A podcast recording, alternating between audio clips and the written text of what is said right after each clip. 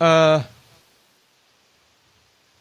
when I when I visit Hidden River, and it used to be more obvious back in the day. I don't know why. Partly because Jeb, you lived in a different location. You lived under Final, but I think something else has changed. But you have a neighbor who at least used to, and I think still does, flies his airplane to work every day.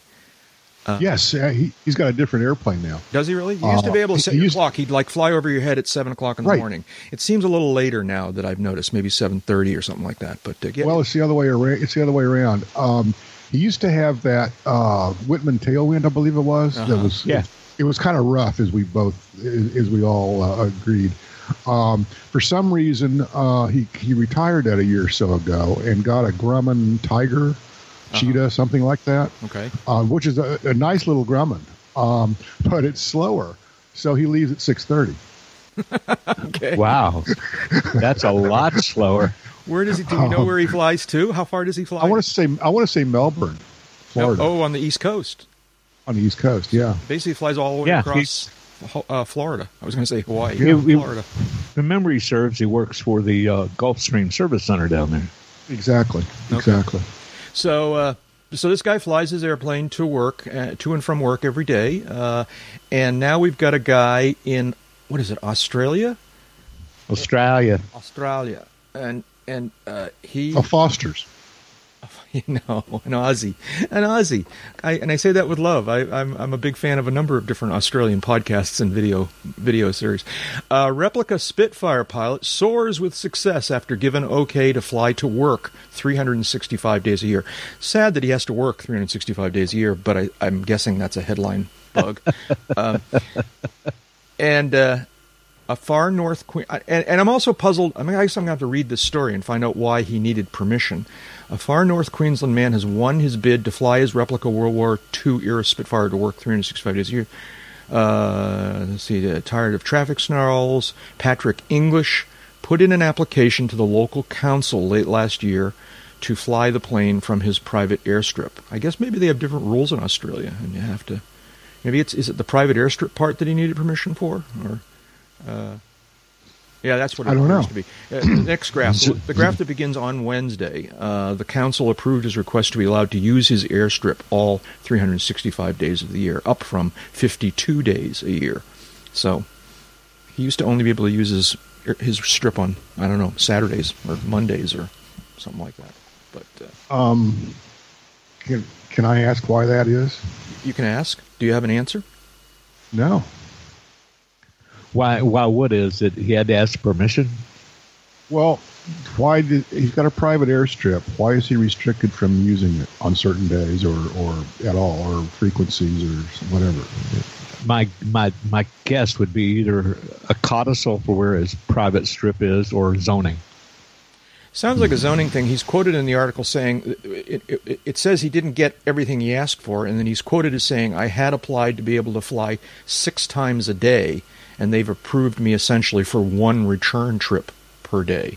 So, uh, you know, different. Folks. Yeah, they don't care how much he flies out there once he leaves, but he can only come back once. Uh, you know, I guess you know could well be a, no, a noise abatement kind of thing, or a.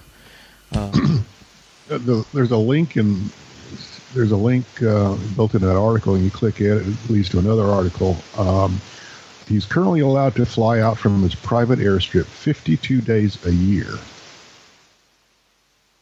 Um, yeah, that's the way. That's the way it's now. Uh, before this new new permission, um, it, it, it disturbs the horses in the peace and tranquility of the area. Well, there you go. It's that's apparently it's a, a, noise deal. Yeah, it sounds like it's a noise deal. He's in the very next to last graph. He he says, uh, if I fly this airplane over a thousand feet, it makes less noise than a commercial jet. Uh, mm-hmm. And uh, the last line's my favorite. Yeah, he says. Yeah, make, what is it, David? What's the last line? My Spitfire makes less noise than a Harley Davidson. Okay. So he must be talking about an older Harley or aftermarket exhaust because the new ones don't make that much noise. Yeah, I know. I don't understand why the Harley people accepted that, but they apparently did. And, uh, and uh, I know somebody. That's who, why the aftermarket exhaust business is so good for Harleys. Exactly right. Oh, to make them louder. Yeah. Exactly. Okay. Sure. Sure.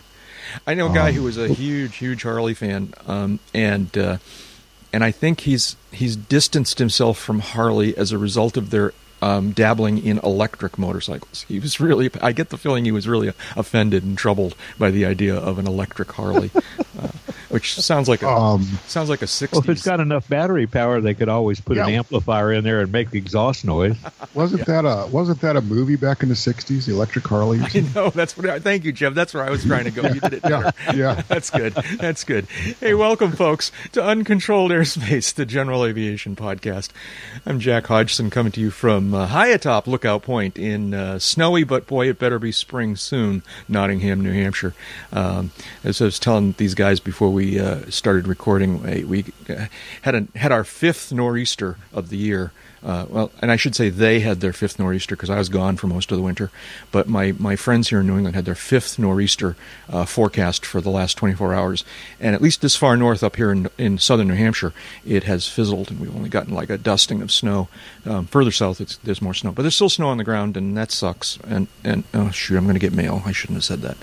They don't like when I use those words in the podcast. But, anyways, um, it's almost spring and I'm happy with that. And, uh, Wait, wait, you can't use the word "sucks" in a podcast. I, I, I did. We we both did. Uh, David said, "Well, that sucks. sucks." Yeah. Okay. Now you've said it twice.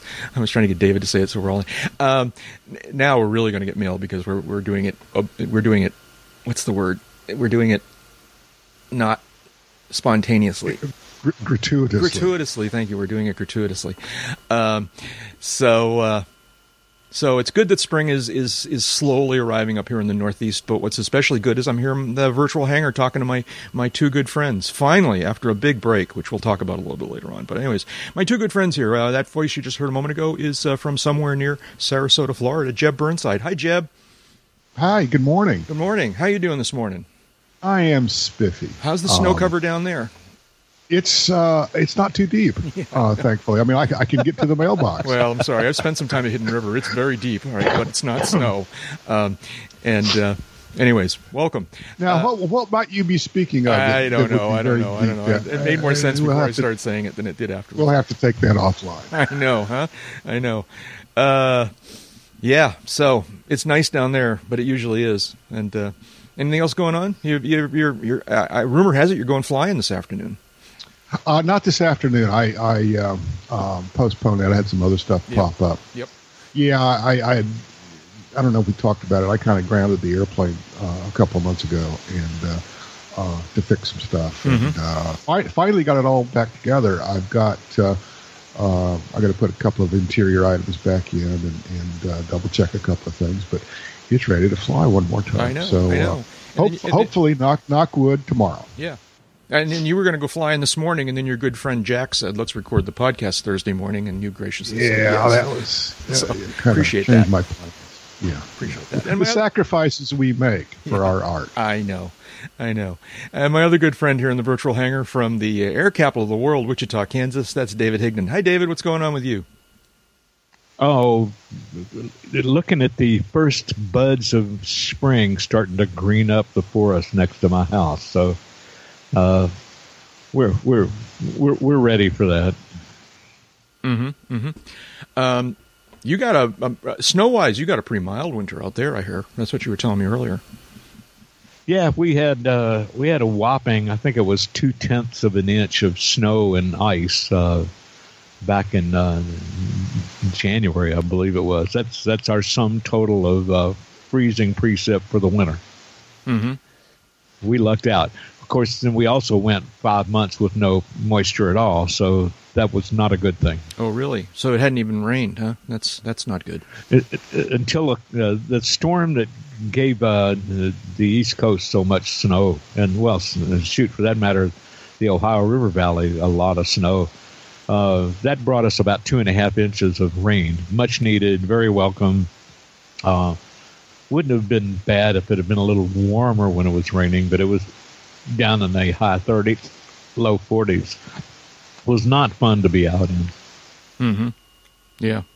Um, yeah, when I was out in, uh, so the last time we recorded this this podcast was when I was in California at Will Hawkins' place, and, and all my California friends were, because they had they had about a year earlier just re- survived a, a, terrible terrible drought, multiple years with very very little rain, and then suddenly uh, it had rained like crazy for uh, the better part of, for for a rainy season, if you will, um, and then now just having visited California, they were kind of sneaking their way back into drought but apparently it's rained there since. So weather's weird everywhere. Is I guess the whole point here, um, which is why we've for 11 years now been trying to bring our listeners information about the state of the weather around America. That's what we're doing. That's why we talk about weather. But let's talk about other things than weather. Let's talk about airplanes. What's going on here? What do you guys want to talk about? it's just like, uh, isn't there a list of there things is a list. talk about? There is a list. I was gonna. I, I had this idea that we would like try to try to. We long ago so in the early days of the podcast, we didn't say there was a list, and then over the years, it's become part of the whole, you know, the whole UCAP legend. And it suddenly occurred to me, why don't we try and do it as if there was no list? But that didn't work. Duats is going away, is it? I don't understand. Well, what what is it? Yeah, what is up with that? Well, yeah, that's what I'm trying to understand too. Um, so, uh, an uh, aviation friend of mine tweeted me the other day, or texted me the other day, in you know capital letters with exclamation points. He says, "Duats is being canceled." Oh my gosh! And I'm going, well, you know, they've been threatening to cancel Duats for years now, and I, am not sure what that even means anymore um, because there's so many. It's not like the online flight planning services are going away. I mean, AOPA is apparently still going to have their program, and you can do it through many other services.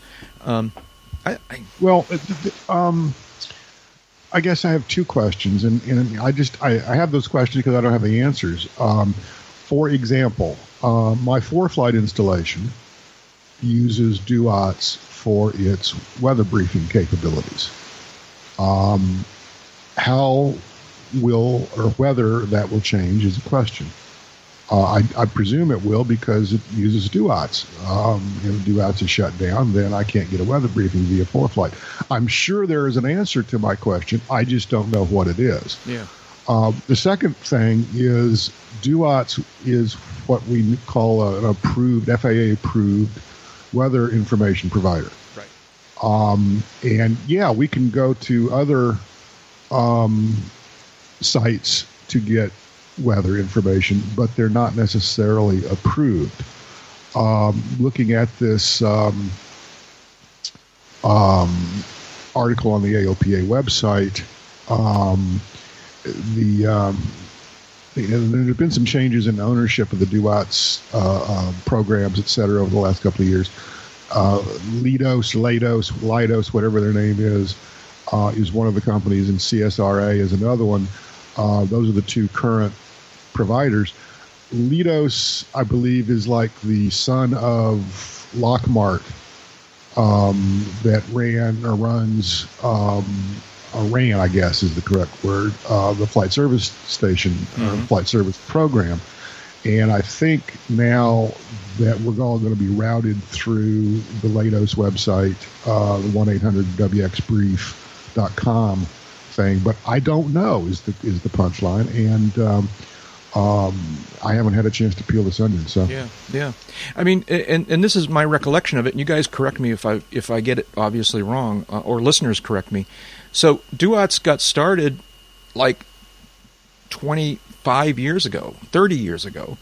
30 uh, years says, ago, yeah. Yeah, yeah this it, says 1989, yeah. It yeah. was a it was a it was a text only service that you connected uh-huh. to with your computer um, by way of either a dial-up connection or, if you were a really sophisticated user, you could get a, a, a terminal connection, a sort of a T, you know a, a, shell kind of connection to it. Um, and it was a command line service that you you you know issued commands and got information back, and and, and it was sort of run in the name of the government, like you did allude to, Jeb. It was writ- actually run by I think private contractors, and so that's how you did it. And you get you could get flight briefings um, from there. And I, as I recall, one of the features of it was that not only would you get an official approved flight briefing, but the fact that you got the briefing was logged. Um, right. Because you were right. logged in as you, and as part of the briefing, you had to enter the tail number of the airplane that you were planning to fly.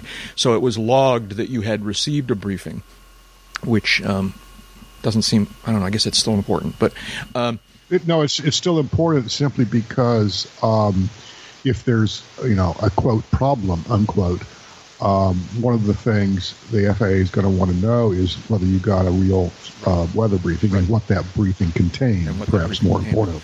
So then, what happened was, um, that, so this is obviously pre-web, what I just described, and then when the web started to appear um, various services, including one that I was actually um, uh, in, involved with contractually. I, I, worked for an outfit uh, called N-Flight, uh, E N F L I G H T flight.com. I, rem- I remember them. Yeah. which Enflight has gone through a lot of iterations over the years, and I'm not even sure if it still exists. It probably does. Anyways, Enflight was uh, was founded by a, a guy who, uh, a former coworker at Apple, who was also a very experienced pilot, and uh, and he was initially using the Duat service as the as the as the uh, information source for his online services. He did. Uh, um, um, plain language flight because back in those early days the flight the weather briefings were all in the sort of METAR's uh, weird language you know uh, you know abbreviations and and and code words and whatnot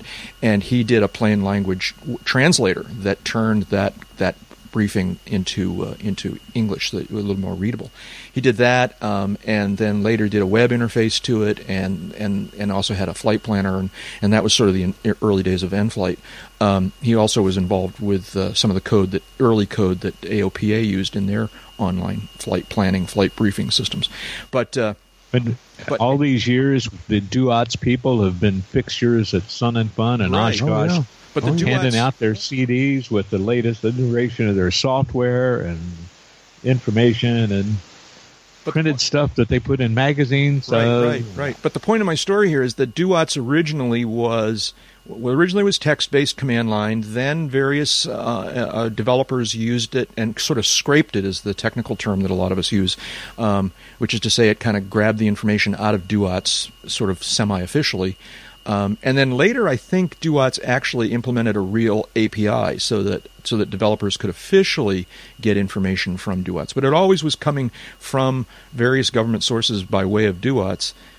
And I, I don't know what I, and now I've lost track of how it all works. So I don't know what's going away when they say Duats is going away. It may well be that the remnants of that old direct connection, because that's what the D in direct Duats means, I believe, right? Direct user access terminal. Terminal system. Yeah, terminal Yes. system, right? Yes. Um, So maybe the, the direct part is going away, and these uh, these contra- but because there are so many other sources and other ways for the the uh, the uh, you know web based services to connect to the systems, I guess maybe listeners need to explain this to us because we clearly are Well, talking yeah, about I mean, here. yeah, the, the the news that Duats is going away isn't all that helpful um, to pilots. Um, the question is, you know, what about the all these existing connections we have to Duats, uh, as I described via ForeFlight, for example? What's going to replace it? How are we going to use ForeFlight? And I'm sure for, the ForeFlight guys have an answer. I just don't know what it is. Yeah. yeah. So, so maybe if there's anything valuable that's coming out of this discussion from us, it's don't panic. All right, there's still going to be we we just can't. Oh, I don't know. There's What's that? There's all kinds of there's all kinds of reasons these days. Yeah, to no, panic. yeah, that's this true. this Can- may or may not be one of them. Panic is always appropriate, but uh, but it, it seems unlikely that all of the ways of doing flight briefing and flight planning online will go away. Um, uh, this is just a, a some sort of thing. Well, there, there's so many private uh, suppliers, vendors, if you will, uh, including AOPA. Yeah, Uh, yeah. I mean, they have their own flight since the very planning, their early own days. briefing link that works through Duats now. So I, I would bet money that that would continue. Yeah, uh, the the question is what's going to be the legal slash approved uh, source, Yeah. um, and uh, you know, I, I just you know, it, it just kind of gripes me a little bit that that we're hearing all this about Duats ending, but we're not hearing about what the the workaround or what the, the next iteration is going to be. So maybe I'm just not listening. I don't know. Yeah. So, okay. Anyway, Well, Um, they, they're basic. They're basically shifting it all to the flight services uh, website. Uh, Yeah. That's you know. So how that works over there, we'll have to uh, click on that link and explore a little bit and, and talk about this at another time.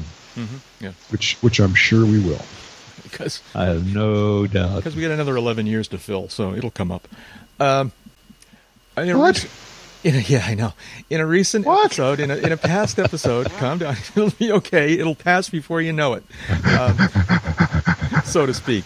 Um, in a in a recent episode, we talked about uh, flying um, as you were visiting various parts of the country, and the whole idea of renting airplanes here and there. And we talked about Hawaii, and I, it was probably me who suggested that that renting an airplane for a vacation, you know, kind of flight around Hawaii was somewhat problematic. All right. Um, and uh, we heard from a listener, Pilot Tim, in the forum. Pilot Tim wrote to us um, to uh, to clarify and differ a bit with what I said. He said flying in Hawaii is a lot simpler than represented in the episode. He writes, "My wife and I have visited the islands three times in the past seven years. Each time, I've enjoyed seeing the islands from the left seat of a 172. You can't beat it." He writes, "I've flown out of uh-oh, Lihue on Kauai, Kona, and Hilo." On the Big Island. Each time I located a local instructor to fly with. This eliminates the need to get checked out. An instructor knows the local flight rules that are specific to each island and can properly pronounce the names of the reporting points, obviously. he, he, continues the, the cost of two people for a helicopter tour is two to three times as expensive as a plane and the instructor. Plus, you get to fly, and you determine where you go and how long you spend there. He finally says uh, in 2011, we flew over a rift eruption, uh, a la uh, volcano. He said a quarter mile crack in the ground with a curtain of lava shooting as high as 40 feet. It's the top of a number of great memories in the islands, he writes. Wow. And then he uh, includes a picture uh, of this uh, this crack with like, you know, molten lava spewing out of the earth as you're flying overhead, presumably fairly high overhead. But I expect Godzilla to come out of there at any moment thank you to Pilot Tim for filling us in on that. That's that sounds like a terrific uh, uh, adventure to uh, to tour the islands that way. Um, and, and, spectacular photo. Yeah, it is. It is yeah, a really cool photo. Really, really cool image. Yeah, yeah. I don't know if we talked about it uh, in that episode. Um, I did that several years ago. You did. Uh, happened to be, yeah, I happened to be on Maui for for a vacation and had the foresight to take my logbook and certificates with me, and went out to the local airport um, you know, called ahead. Uh, went out to a local airport, uh, rode with instructors, basically got a local checkout in 172, and took my uh, father-in-law and brother-in-law around the island. Uh, it was a lot of fun. Nice.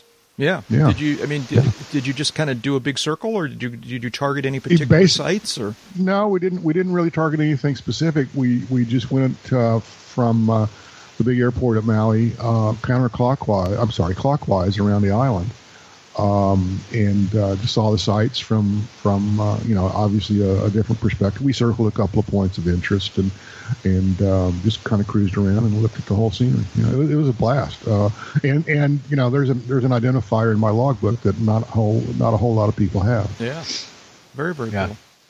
David, how about you? What kind of flying have you done on vacation trips? Anything notable? Uh, yeah, some, some, but they were all vacation trips that I flew myself. Uh, oh yeah, back in the days when well, you had your airplane, yeah. Yeah, but we flew there, and then we, you know, played tourist uh, a, a, little bit. Uh, Outer Banks, uh, the uh, uh, Mexico, Canada, Cancun, Caymans and when we visited these places, we didn't, didn't leave the airplane parked the whole time there. We got out and flew around. Like you can take a tour of Grand Cayman Island in your plane and see the entirety of the island in maybe 15 minutes. Mm-hmm. Not a very big place. Yeah. Yeah. Uh, we uh, did some flyovers of some of the uh, ruins that we were going to visit as tourists uh, when we were uh, in uh, Cancun in uh, December of '99. Uh, just had a ball with that. We threw a couple of people in the Comanche and found the, the highway that the map said would take us to those locations, and just followed the highway. There, got a look from the air, shot a couple of pictures, and went back, and then went there to visit on the ground the next day. Hmm cool. Yeah. Yeah. Yeah. Cool. Uh, it's fun. Yeah. Airplanes. What an idea. I think you know. I was, what a concept! I know. I think this could catch on. the problem is, it was, uh, I don't know. Man, yeah. You know, I, I, think the jury's still out. It, it clearly is. Uh, moving on here, David. What's DAC? DAC is it DAX? DAC? DAC. That's short for Dakota. Dakota. The C C forty seven Dakota. Okay, but this what's the story then? You posted this in the list, and but I got the feeling DAC was something else. Wait a minute. Well, there's a there's a uh, Dakota Daks over Normandy is an organization that's trying to organize a flight of uh, the C-47s uh, from the states and other parts of the world back to uh, uh Normandy for the 75th anniversary of the D-Day uh, invasion. We're familiar with one of the more famous airplanes that's going to be part of that group, and that's that's All Brother. Mm-hmm which was led the invasion as the first airplane to cross the channel to drop paratroopers and, and uh, unload uh, gliders over uh, Normandy. Right. Uh, they're shooting for 49. Uh, wouldn't wouldn't break their heart, I think, if they had more. Uh, what popped in here was a vintner in California owns a owns a Dakota I'm not sure that it's not really just a DC3, but uh, they are joining the organization. They're going to be flying over, and uh, they uh, showed this airplane at uh, different air shows on the West Coast and uh, show it off. The, uh, the, the, the folks are real hot about it, mm-hmm. and some reason or another, the notes that I left here. Oh, there we go. The spirit of Benovia and it's the Benovia Winery in uh, in Cal- Northern California. Mm-hmm. Uh, I wouldn't be surprised to see more than 49 go on this. It just intrigued me that a vintner uh, is operating a uh, looks like it's set up for aerial tours, uh, uh, DC3, and that they're throwing in and helping promote Daks over Normandy, which will be coming in 2019. So mark your calendars. Yeah, that looks cool. I was just trying to figure out. I wonder. I was wondering to myself how many airworthy DC three slash C forty sevens still exist. And oh, loads. I'm, I'm looking at the. Uh, I'm looking at the uh, Wikipedia page here for the DC three, and the number's not jumping out to me. Uh, although this is interesting, wait a minute, this can't be right. Wikipedia is saying that only 607 DC3s were built. That doesn't. That, that, could well that could well be correct. Keep keep in mind that the, there's also the C47. Right. Yeah, and that's maybe yeah. I got to look at next here. Let's see if we can. And in fact, the the airplane that we're talking about here, the uh, uh, Benovia uh, Wineries airplane, is actually a C53 uh, which is a, a, variant of the C-47. Oh, very good, Jeb. Uh, how does it vary? Do you know? Well, according to Wikipedia. Ah, here we go. Uh, okay. It, yeah, go ahead. It, it, does not. Yeah, it. it um, um, let's see. It lacked the cargo door, hoist attachment, and reinforced floor of the C-47 um, 380 copies of the C-53 were manufactured. And, and just to close the circle here, um, I'm now looking at the C-47 Wikipedia page, and it's saying that the number built is 10,174. Right. That's more like a wartime number of airplanes that I was expecting. Yeah. So yeah. yeah. A, a lot of them. Were, uh, go ahead. Go ahead. No, no. Go ahead, Dave. I was going to say they were coming out of the uh, Douglas factory in uh, California uh, to the rate of several a day. Yeah. Yeah. Um, and uh, I don't know, you know, depends on how you count them. Um, the C 47 was the Army Air Force version, um, the R 4D was the Navy version. Now, whether that number of, of uh, C 47s that you just cited uh, includes the R4D? I don't know. Yeah, the Wikipedia um, information block here does call out the C53s. It kind of combines them together. It, it suggests the number includes both. Um, and it talks about variance, but it's not clear about the numbers. I could read it more carefully, but I'm not going to because yeah, yeah, because I'm not going to. Well, well if you uh, take, go ahead. No, I was going to say if you scroll down the uh, Wikipedia page on C47, you'll see that um, there were, according to Wikipedia, 965 built, including 12 as R4D 1s. And then there's C47A, EC47D, C47F. It goes on and on and on. Yeah. uh, and uh, all these different variants, I guess, can be totaled up. I'm not going to do that right now. Yeah, no, no, that's uh, right. But yeah, and I will I will finally point out that uh, remind people that yeah, the DC-3 and its variants are are on my list of classic aircraft designs that uh, I think are just you know they just got it right. Um, sure. yeah. Um, yeah, the DC threes are still flying in commercial service around the world. You know, and and uh, and and in part, I mean, one of the one of the contributors to its continued popularity is our friends at Basler at uh, at uh, Wittman Field mm-hmm. in uh, in Oshkosh, who are upgrading them to uh, to turbine engines. So, uh, you know, just says something, I guess, about the airframe that that it's worthy of that kind of improvement. so, they say third time's a charm. The DC three is probably the greatest example in aviation. Because Douglas started out with the DC one for I think it was American Airlines to met their specifications. He had a one page spec sheet of what they wanted. Uh, they built a handful of those, upgraded it to the DC two, uh, built a few more of those, then went on to the DC three, which is uh, I, I think until the 737 hit 10,000 ship sets that there'd never been another commercial airplane uh, built in greater numbers. And and you just you just touched on another little milestone here that's something we should be talking about, which is in fact the 10,000 737 was recently delivered. Uh, that's a big deal. Oh yeah, that's a big deal. And all of them came out of Wichita mm-hmm. by train. Mm-hmm. Oh, I find that ironic, but yeah. Yeah, it's a little ironic, isn't it? Yeah, an airplane gets built in Kansas and then put on a train and sent to what Washington State, basically, right? And uh, um, yeah, gets sent to Renton. Yeah, and almost all of them arrived there. That's a, that's a joke based on a almost classic, yeah that's right that's the classic right. picture of the air the train that derailed and the uh, airplanes crashed. and, uh, anyways, uh, horror horror right yeah. Hi, this is Jack. We here at Uncontrolled Airspace are very grateful for the financial support we receive from our listeners. There are two simple ways that you can contribute to this podcast. You can make a one time, non repeating donation by using PayPal. It doesn't need to be very much, as little as 10 or $15 is a big, big help. Or you can make an automatically repeating per episode pledge with Patreon.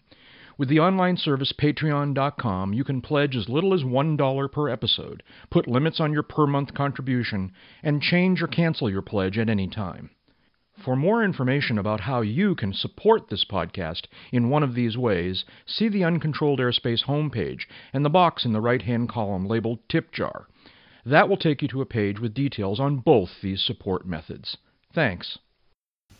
Um, so there's been a story in the news the last week or so, or I forget exactly when I first saw it, about one or more FBOs um, at airports that are claiming, laying claim to an exclusive right to charge for parking on the ramp of these various public funded airports. You, you familiar with this story?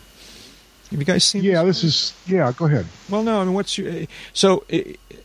that's what that's what the story is, right? I, and I'm, I, let's see. Now I've actually got an example of the story here from Flying Magazine's website. Um, maintaining airport access for general aviation. "Quote: You can't park here." Is what um, this is a Martha King story um, in Flying website. Um, and I, I, won't try and read it, but I, I, if I'm summarizing it correctly, it's pointing out the fact. Let's see which airports they're talking about here. Uh, I don't see that they're talking about a particular report. She's just bemoaning a particular example of when they fl- flew someplace to park, um, and and we're going to be charged a ramp fee. Does this happen often? I mean, I, it's not been my experience, but then I don't fly nearly as much as you guys do. All the time. Really? They, will charge you a ramp fee if you don't buy gas. Okay. Yeah, it, it, let, let's let's back up. Each airport is different. Yeah. Um, and I mean, I can go, I can fly over to the Venice, Florida airport, which I'm going to do tomorrow, um, and uh, do pretty much whatever I want um, without a ramp fee. I can fly like, you know, 12 miles north to Sarasota, and I'll have a ramp fee. Um, there's two or three FBOs at Sarasota. There's really only kind of one at uh, at Venice. Uh, I can go to Tifton, Georgia, where I learned to fly, and, and uh, I may or may not have a ramp fee there. Kind of depends on, on who I talk to and how long I'm there and things like that. Um, I think we've had some similar conversations um, on on the overall topic of FBO fees and or airport access for general aviation. Um, AOPA in recent months has gotten very exercised, um, specifically with a couple of airports or a couple of FBO chains. Uh, Signature comes to mind, and Key West, uh, Florida, comes to mind.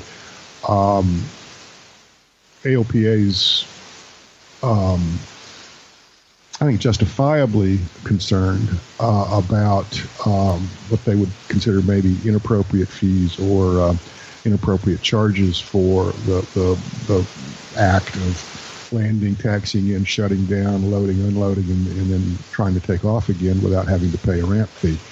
Um, this popped up last year at some point, um, and uh, they've been doing various things. Um, uh, with the FAA, uh, there's uh, some some rather obscure regulations um, in the FAA uh, um, rules that uh, regard um, uh, airport access and things like this, and AOPA has been um, trying to work some of those rules to its benefit. Um, I did an editorial, I don't know, gosh, a year or so ago in aviation safety talking about some of this. Um, the, the, the real challenge is when the when you have a monopoly FBO situation at a public use airport. They can pretty much do anything they want when it comes to fees, uh, fuel prices, etc. Uh, and there's no, um, I don't want. My problem uh, with all of this is that um, I don't know before I land at an airport uh, what those fees might be. Mm-hmm. Um, they're rarely listed, they're certainly not listed, for example, in the airport facility directory, the FAA's uh, publication. They're certainly not put together and, and, and uh, available um, in ForeFlight or, or other EFBs, for example.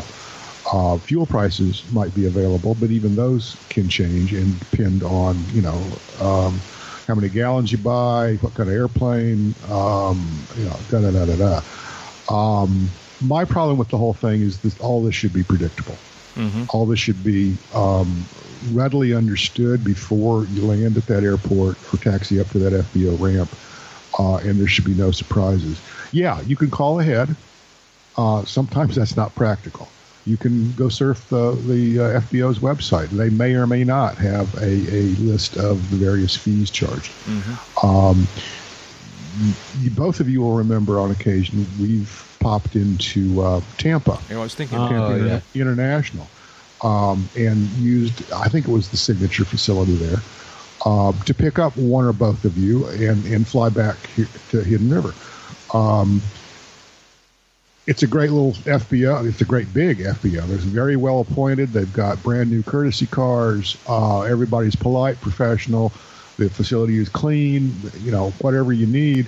I don't mind flipping, you know, five, ten, fifteen bucks uh, uh, for the ability to use that facility and, and, borrow the courtesy car or something like that. Um, sometimes, uh, you know, I walk in hi i just i'm just waiting on a friend. Uh, he's going to be over here in just a moment. Uh, hope i'm not in the way. Um, no i don't need any fuel. What do i owe you? And sometimes you know they'll look at me they'll look at the airplane and maybe decide this guy can't afford you know to pay anything. Let's get him the hell out of here and say no no fees. Just go away. Leave us alone. You know kind of thing.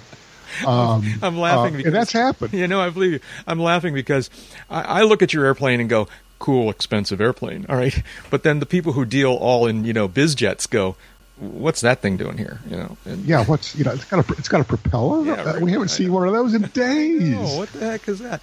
So I'm sitting here thinking, what is the right thing about all this? And I'm, I'm, con- I confess I'm a little confused. All right. Because, um, so You know, I think a, a, an airport that is mainly a GA airport, and that's a pretty slippery term, I admit, all right? But an airport that's basically a GA airport, but a public airport, uh, an airport, for example, that's received FAA money um, to, to help it out over the years. Um, it seems to me that that there should be public access parking available at that airport. Um, and that's and, another thing, yeah. And, and, that and that the FBO and sadly, you, know, you, mentioned earlier if there's a monopoly, and, and my experience is that there's usually a monopoly, um, not because anybody's trying to be be you know monopolistic so much as the fact that the economy of these small airports just can't support two FBOs, they barely support one in a lot of cases. Um, but so the FBO I'm okay with the idea that the FBO has controls certain parts of the ramp, like for example in front of their hangars or their courtesy building or whatever, and maybe charge for that space if they choose to do that. But I, it feels to me like that kind of an airport should have a, a decent number of public access, if you will, free parking spaces for anybody who bops in. Yeah, yeah. I don't, I don't disagree. I, one of my things, and something else I put in the, that editorial I wrote last year, whatever it was. Um, at a publicly funded airport, it should be cons- it should be considered like a uh, an interstate highway off ramp mm-hmm. uh, uh, interchange. Okay, you can pull off of that ramp, pull off of that interchange, uh, and you can avail yourself of the, the, the services available at that uh, at that ed- at that exit, uh, or you can just you know, continue on down the intersecting road. You don't have to stop and pay somebody for the right to get off of that interstate. Um, clearly, the analogy is a little different when it comes to aviation, but a publicly funded airport should have uh, the, the, the, facility for someone to uh, land, uh, load or unload without having to bother the FBO. Uh, and I'm presuming they don't need any fuel or any other services pack up and leave uh, without um, having to pay the FBO. Now, one slippery slope is air- airport landing fees, which um, are not FBO fees, are not fuel flowage fees, are not ramp fees, um, but uh, the airport itself, as an entity, charges for the use of uh, uh, of the airport. That's not unlike, say, a, a parking fee at a hotel or or uh, um, you know any other um, uh, company or facility that you might access with your with your ground-based vehicle. Um, the purview of an airport to levy. Um, but again, that's something that should be published and disclosed in advance, and uh, not necessarily subject to uh, to the whim of whoever's behind the counter. Yeah. I mean, that sort of brings well, me to the. I'm sorry, David. We've been monopolizing. David, you speak. What's going on? Well, it's, I've, I've got to chime in with Jeb here. Uh, I agree with the. There should be public access at publicly funded airports. Period. And and it, it's okay if FBO needs to charge a little bit for services. And I'll give you a, a couple of extreme opposite examples. Uh, many, many times, uh, my late wife Annie was going to go visit family in D.C. And at the time, the only really reasonable airline uh, fares out of Kansas to get to D.C. were out of Kansas City International. So I put her in the Comanche, fly her up to Kansas City International, where she could take Southwest back uh, back east. I'd pull into the uh, uh, Executive Beech FBO there. Park. They say, "Do you need any fuel?" I said, "No, but I do need to have a passenger run over to the terminal." They said, "Sure, uh, van will be out front in a minute." We'd load her stuff into the van, go over. The van would leave. I'd wait until she boarded, make sure that it actually left, and then I'd call, and the van would come back pick me up. Charge? None. Zero. Zip. Mm-hmm. And I always threw 20 gallons of fuel into the airplane. Right. For the for uh, for the good service that they gave me. Now contrast that with Signature at Tampa, where on a number of occasions Jeb has flown from Hidden River down to drop me off to catch an airline flight. Uh, they're going to run me over, but we ask, what do we uh, owe you for landing and walking through your lobby? and they would open up this three inch, three ring binder and look up BE 33 and look at me and say, $35. For which I would hand them a card and they would debit me 35 bucks. Now that did get me the privilege of a van taking me over to the airline terminal. But on one of those occasions, I called a cab, and it was still freaking thirty-five bucks. Yeah. and all we did was walk through the freaking lobby. Mm-hmm. Now, I'm sorry, but Jeb's Debonair taking up forty by fifty foot of space for twenty minutes seems a little bit uh, uh, much to charge thirty-five bucks for that privilege. And oh, of course, I I did put a little wear and tear on their lobby floor by dragging my rollers through there. So you got this FBO at Kansas City International, which says, sure, no sweat, meet you out front, no charge. And they, oh, you're walking through our lobby? 35 bucks, please. And said, I'm glad I didn't have to go back to the airplane. Yeah. Yeah. And that's especially frustrating in this day and age when the main reason why you have to walk through their lobby is that they've fenced off the whole airport for, you know, various pseudo security reasons. And, uh, mm-hmm. um, yeah, it's a complicated yeah. thing. You know, because I was just so earlier. I, I, said I was confused, and I, and and I wasn't at all confused about the example I gave because the other end of the spectrum does start to confuse me. The the the, the big, for example, a Class Bravo airport like Tampa. All right, I, I guess I'm kind of okay with the idea that they would charge, uh, you know, private airplanes to go in there. Um, I, Kansas City International is in a Bravo. Yeah, and they don't. Okay, I mean, I'm glad the ones that don't, but I guess I'm what I'm saying is that I'm not uh, I'm not I'm not offended by the fact that a, one of the, these, these larger airports would, which confuses me because I ought to be I ought to be just as troubled by it as anybody else. Uh, it's it's well, very confusing, uh, the, you know. Yeah, the the fact of a Bravo existing uh, at that main airport is is not indicative of there being a fee. Um, in, in, fact, the Bravo is an airspace construct. It has nothing to do with security at the airport or or uh, the the cost of the facilities at that airport.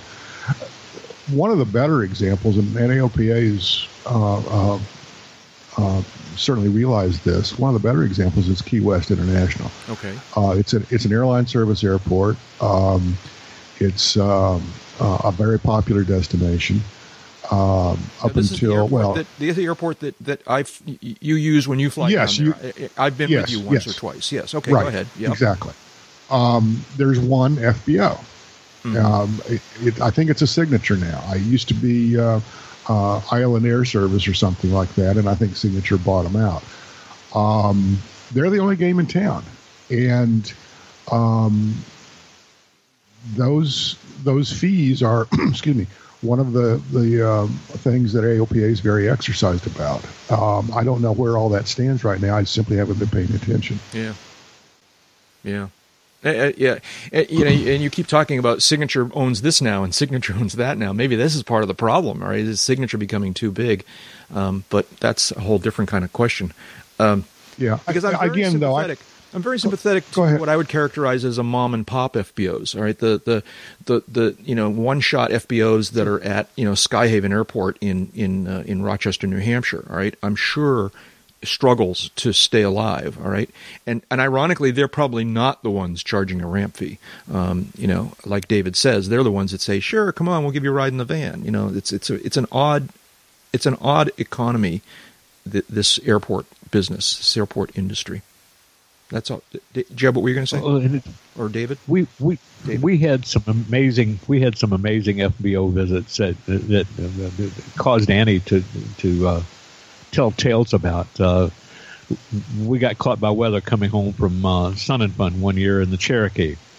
Landed at, at the airport that came up when I pushed the 911 button on the GPS was Andalusia, Alabama. Mm-hmm so we went hightailing in there, beat the storm, got inside before the rain hit. Uh, they not only had two courtesy cars there, but they had an old time popcorn machine, an old time hot dog steamer with buns and all that. Flight crew, it was free. For passengers, it was, you know, a buck. Yeah. Uh, since there were two of us, you know, they, they let us both have hot dogs and popcorn for free. But not before offering us one of the two courtesy cars if we wanted to go into town where uh, there were some nice restaurants, and they even had a discount card for a two for one lunch at one of the places. No landing fee, no FBO fee, no nothing. Uh, Tallahassee, Florida.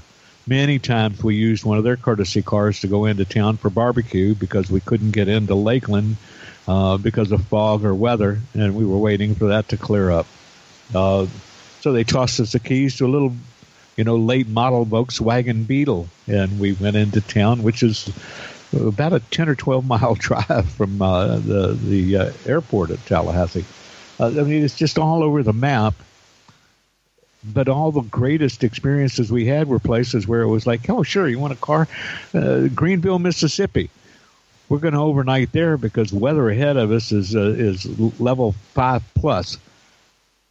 Guy says, okay, we got uh, two courtesy cars. do you like country or rock and roll? And we go, uh, what difference does it make? Well, one of the cars has got country on all the radio buttons, and the other one's got rock and roll on all the radio buttons. no charge. I, I, mean, we we were buying fuel, but uh, all we were buying for that little Cherokee was like 30, 30 gallons, and uh, you know, used a courtesy car. Went to breakfast the next day. Got a good recommendation for a restaurant, a recommendation for a hotel. Uh, no ramp fee, no charge for the courtesy car, nothing. Here you go. Here's the keys. Yeah.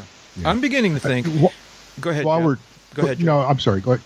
Well, I was just going to note while we while we've been talking here, I've been doing a little googling, and um, one of the uh, data points here is I pulled up uh, the uh, Key West International um, entry on AirNav.com. They typically use uh, FAA data uh, for their uh, uh, airport description um, pages. Uh, data from, for example, the uh, the FAA's airport facility directory, and um, there's no mention on this entry um, where I'm sorry whether there's any fees at at Key West. I did a Control F search from within Google Chrome on this page for the word FEE fee and the only place that pops up is in the word feel, which is in the description um, of the signature of FBO at Key West. Mm-hmm. Um, if you then click through to the Key West page for uh, uh, signature, um, the uh, um, signatures website for Key West, there is uh, no words about what the fees might be. Um, I'm going to do the Control F thing again for fee. Um, again, the, the the word "feel" is in this is on this web page, but that's it. Um, that's that's my one of my fundamental problems with all of this is I can't make an informed decision uh, when I fly to one of these airports or, or an airport with only a, a single FBO, monopoly FBO situation, whether to go there and what it's going to cost me in advance. That's my problem. Yeah. And and you, and, and there are a lot of situations where you shouldn't have to make an informed decision because you're not landing by choice necessarily. You know, you're landing because something's happened and you need to get on the ground, and you shouldn't be well, and that, you shouldn't be filtering that decision based on which airport is cheapest to park at. Right. Um, that's why I say, you know, I said earlier, sometimes, you know, even if in this case there is no mention on Signature's webpage what those fees might be, um, that would be certainly one resource to find out what those fees are at Key West. I have to call the FBO. Um, that's not always practical, especially if I'm airborne. Um, and you know, if I have to divert to Key West, I've got a whole situation uh, of other problems. But um, um, if I ha- if I'm airborne somewhere else and I have to divert, um, that's a problem. I don't know how much that's going to cost me, and that could well factor in to my decision to divert or not divert. Yeah, yeah. I think we need to start a movement. Here we go. We're going to start. I'm kind of half serious here. A movement that every public airport in America must have a reasonable number of no charge public access parking places.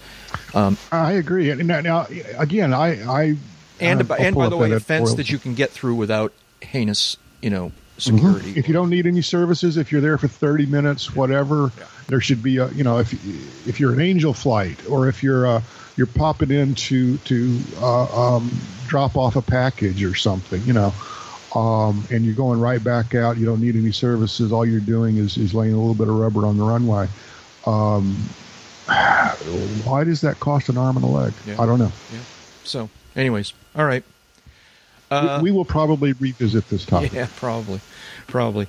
Hey, I'm sure I've lost track, but I'm pretty sure we're reaching the end of our allotted time here. Um, shout outs. What do we got here?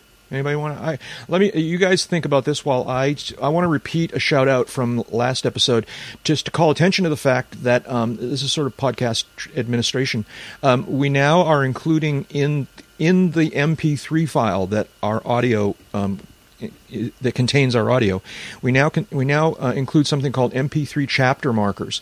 Um, so if you're you're listening to this podcast in in a podcast player or an audio player that supports MP3 chapters, you will um, see a list of all of the subjects that uh, we talk about in in the episode, um, as well as being able to click on that subject to jump to that point in the episode. Um, this is a pretty cool feature. Um, it's a little bit extra workload, but I'm kind of liking having it there, and I'm getting some positive feedback from listeners about it. Um, and uh, I invited listeners. I'm only familiar personally with one podcast player um, called Overcast uh, on iOS that uh, that uh, supports this feature, um, and I invited listeners to uh, to send us um, their their uh, experience with other podcast players, both on iOS and Android, that uh, that support MP3 chapters. And I've gotten a few of those, and eventually I'm going to roll these up into a page on the UCAP website. So at some point you will see a tab uh, appear sort of underneath the masthead of our on our homepage that talks about uh, uh you know I forget I don't exactly how, how I'll put it, but the MP3 chapter players or something like that. Um, and and I'll let you know what players you can use. But I would invite listeners to uh, to a continue to give me feedback on whether this is useful and interesting to you. But but perhaps more important, um, continue to send me um, either by email or uh, by way of Twitter or um, you know that sort of thing.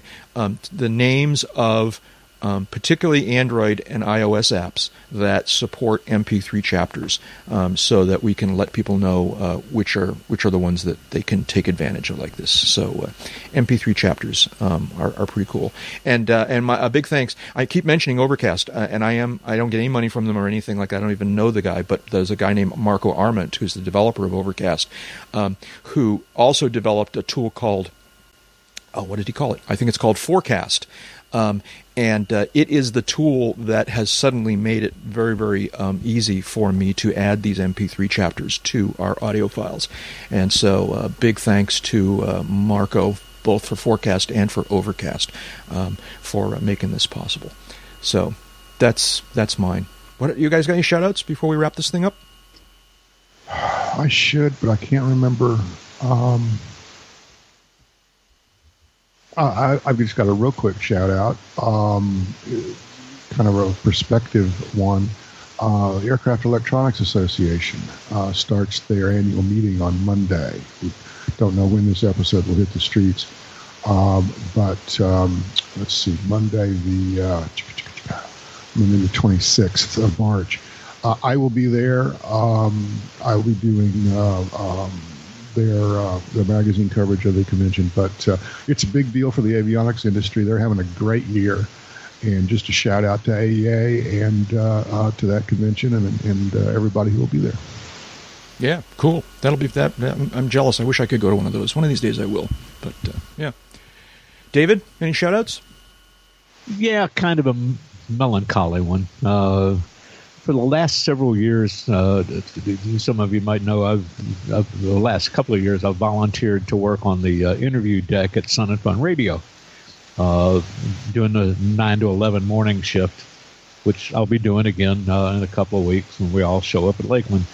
Uh, one of the real treats of that job was having on the deck, as uh, Dave Schallbetter would put it, the uh, some of the ladies that flew for the Women's Army Service Pilots, the WASP in World War II. And among the livelier, more interesting, uh, certainly more dynamic ones was a, uh, a, a lady named Florence Shutsy Reynolds, who learned to fly in the Civilian Pilot Training Corps in 1940 and got called up in 41 and was one of the early WASPs to uh, join the war effort and help ferry airplanes around and test fly airplanes and and uh, transport VIPs and uh, anything that would free up a, a, male combatant to fly combat missions. The WASP did. And it Shutsy passed away uh, a few days ago at 92. And kind of uh, a disappointment personally because uh, I'd been thinking about new questions to ask her and new things to talk about when I saw her again at Sun and Fun this year. Uh, hell of a lady, mm-hmm. a great pilot. Uh, still looks sharp in her uniform when she showed up showed up at uh, the Sun and Fun radio station. Uh, my condolences to her family. Her heart goes out to them. Uh, to just a great, great uh, woman and a real patriot. Yeah. Yeah, it's very very sad. Where the, the, the population of surviving wasps is, is is dropping steadily, sadly, but that's true of all World War II veterans. Um, I never had a chance to, to interview any of these women, but I've listened to a number of them either on, on the air or standing there on the deck watching and listening, and and they are re- remarkable women. they are just amazing people, and uh, and the you know and and you know they're they're 80 and 90 in their 80s and 90s, so you know slowed down in that regard. Yet the the kind of I don't know what word to use joie de vivre, the the sparkle in their eyes. These were these mm-hmm. were just terrific. All right, see that a lot with with male pilots from that era as well. But uh, you know the, the, these wasps are, are, are a remarkable category, and uh, it's sad to see them go. But I'm glad I'm glad that Sun and Fun Radio has given at least me an opportunity to uh, to uh, meet them, if you will, um, and uh, sad to see. Yeah, I, I don't. Yeah, yeah, I didn't know Shutsy. I, I, never met her that I recall, but I have met uh, and interacted with several wasps over the years, and uh, uh, it, they're all eh, they, they, don't take much gruff. No. Uh, uh, no. Uh, and and they have you know they have nothing left to prove, and it's always been an uh, an enjoyable experience, an enlightening experience, and I wish them all well, and uh, thank them of course for uh, for everything they did back in the day. Yeah, absolutely, absolutely. Um, any other shout outs from you guys? Because I realize there's actually two more shout outs quickly I want to do here. Um, oh, you're going to monopolize the shout outs again? Well, they, they, they, both had they're both administration, so uh, I'm not really. Ah, uh, okay. Know, I'll let you. Much. Um, so the first one is is sort of an apology or just sort of an explanation. Um, so we, we, in UCAP world have gone through the last month or six weeks or so has been just a remarkably challenging time for us scheduling the recording of this podcast, and that's why it's been a month um, since we have we've done an episode. Um, and uh, I, I, once again want to reassure people that our commitment to doing the podcast has not waned, but um, we just hit a really weird patch in terms of of, uh, of uh, travel and, and work and personal schedules and, and trying to overlap, uh, you know, a, a, day, a morning, a half day when all three of us were available was a real challenge in the last month and a half, and uh, and that's why things have been a little bit irregular. Um, and and without going into great details, I would say that we are not taking this lightly. We've kind of come up with a plan that we're going to try and use to. Um, unfortunately, it's unlikely that it will make the podcast regular, so to speak. it's, it's, insert joke here. Um, but um, it, we're we're hoping that we will be able to average our goal of, of two per month, um, and uh, and and uh, have as few of these big gaps as possible. So apologies for the gap and for the delay. Um, it's uh, it's just kind of life intervenes and work intervenes, and uh, um, we're still and here. Take it, take it from this old white guy. Regularity is overrated. well, but speaking of regularity, though, uh, my final administrative item here is to uh, is to remind everybody. So this is probably again, this has to do with scheduling. This is probably the last episode that we will record before we arrive at Sun and Fun and start doing episodes from there. And so I just wanted to one last time remind people that we are going to be doing episodes from Sun and Fun as usual, as we've done for you know, what this is our eleventh or twelfth year or something like that. Um, and uh, we'll be doing uh, two full blown episodes, one at the beginning of the week on Tuesday afternoon and one at the end of the week on Sunday morning um, uh, from the deck of Sun and Fun Radio. And uh, you can listen on uh, Sun and Fun's radio. You can also listen on Sun and Fun Radio's live stream. Um, or you could come to the deck and just hang out with us and, and listen there. Um, all, these things are great. So uh, we were doing those two full episodes the beginning of the weeks, uh, Tuesday afternoon after the Daily Air Show, and Sunday morning something like 11 o'clock in the morning. It varies from year to year, but uh, if you pay attention to what we're doing, you'll you'll know when. Um, and then we'll also be doing uh, shorter UCAP dailies throughout the week, uh, where we uh, wander around the grounds and and uh, chat with each other and with uh, various friends that we meet at the air shows, and we'll be posting those on pretty much a daily basis throughout the week. So, uncontrolled airspace will be at Sun and Fun as usual, and we will be doing some fun stuff, and we hope that you will check out what we're up to. Um, that's uh, and now I'm, i I, want to say the dates, but I don't have. David, you're good at dates. What are the dates of Sun and Fun this year? April 10 through 15, Tuesday through Sunday. I knew David would have that on the tip of his tongue. Somehow yep. I knew that. Yep. Yeah.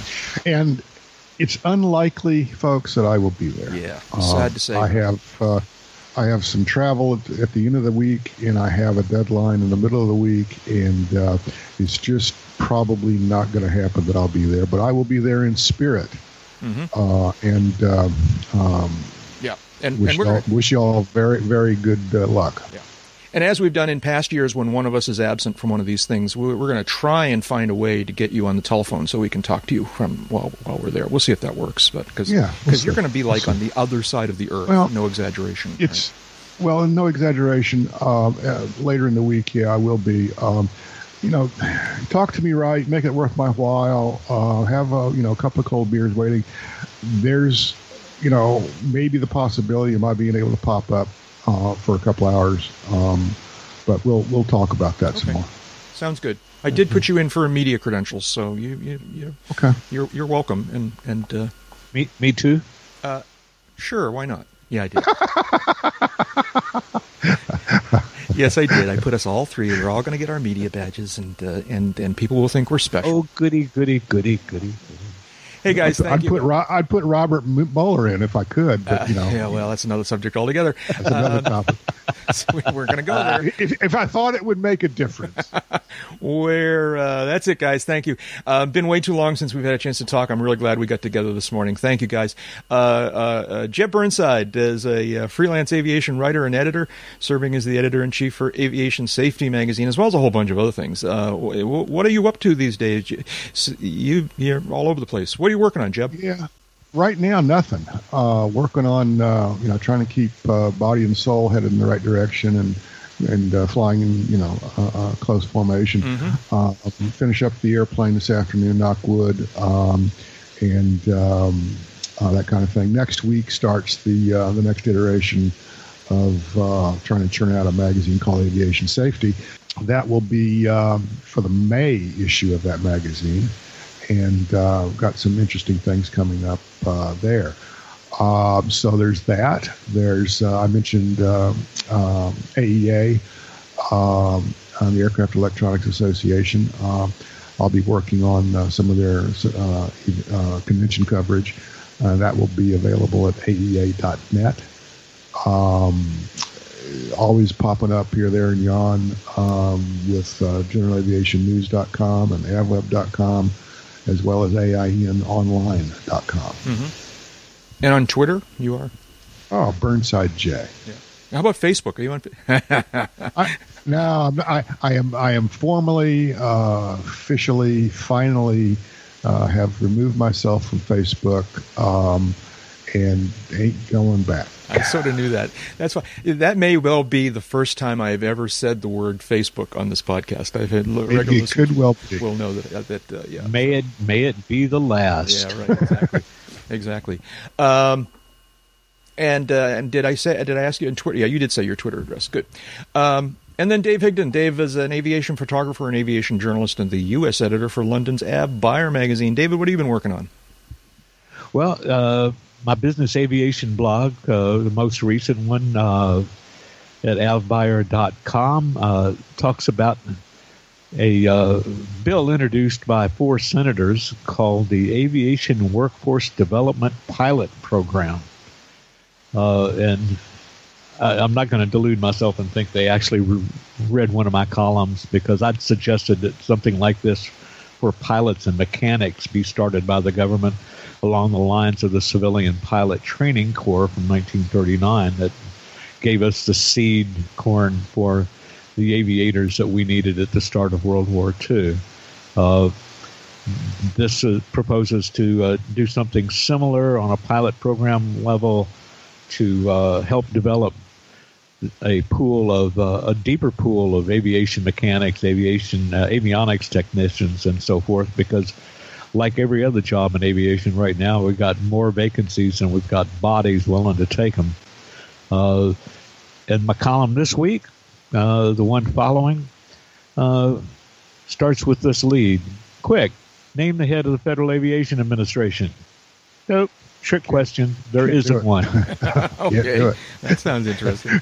That sounds interesting. We'll check that out. There, there's an acting, and this White House has known since its inauguration that Michael Huerta's term was ending in January of 2018. Yet somehow or another, they seem to have no nominees for the top four jobs at the FAA. Uh, Mr. Huerta did a nice job. He left in January. Uh, the acting as his uh, deputy administrator, Daniel Elwell, uh, it, who seems up to the job. What's the problem, guys? You've known about this for 15 months that this was coming, and you're floundering around and don't have a nominee. Unacceptable.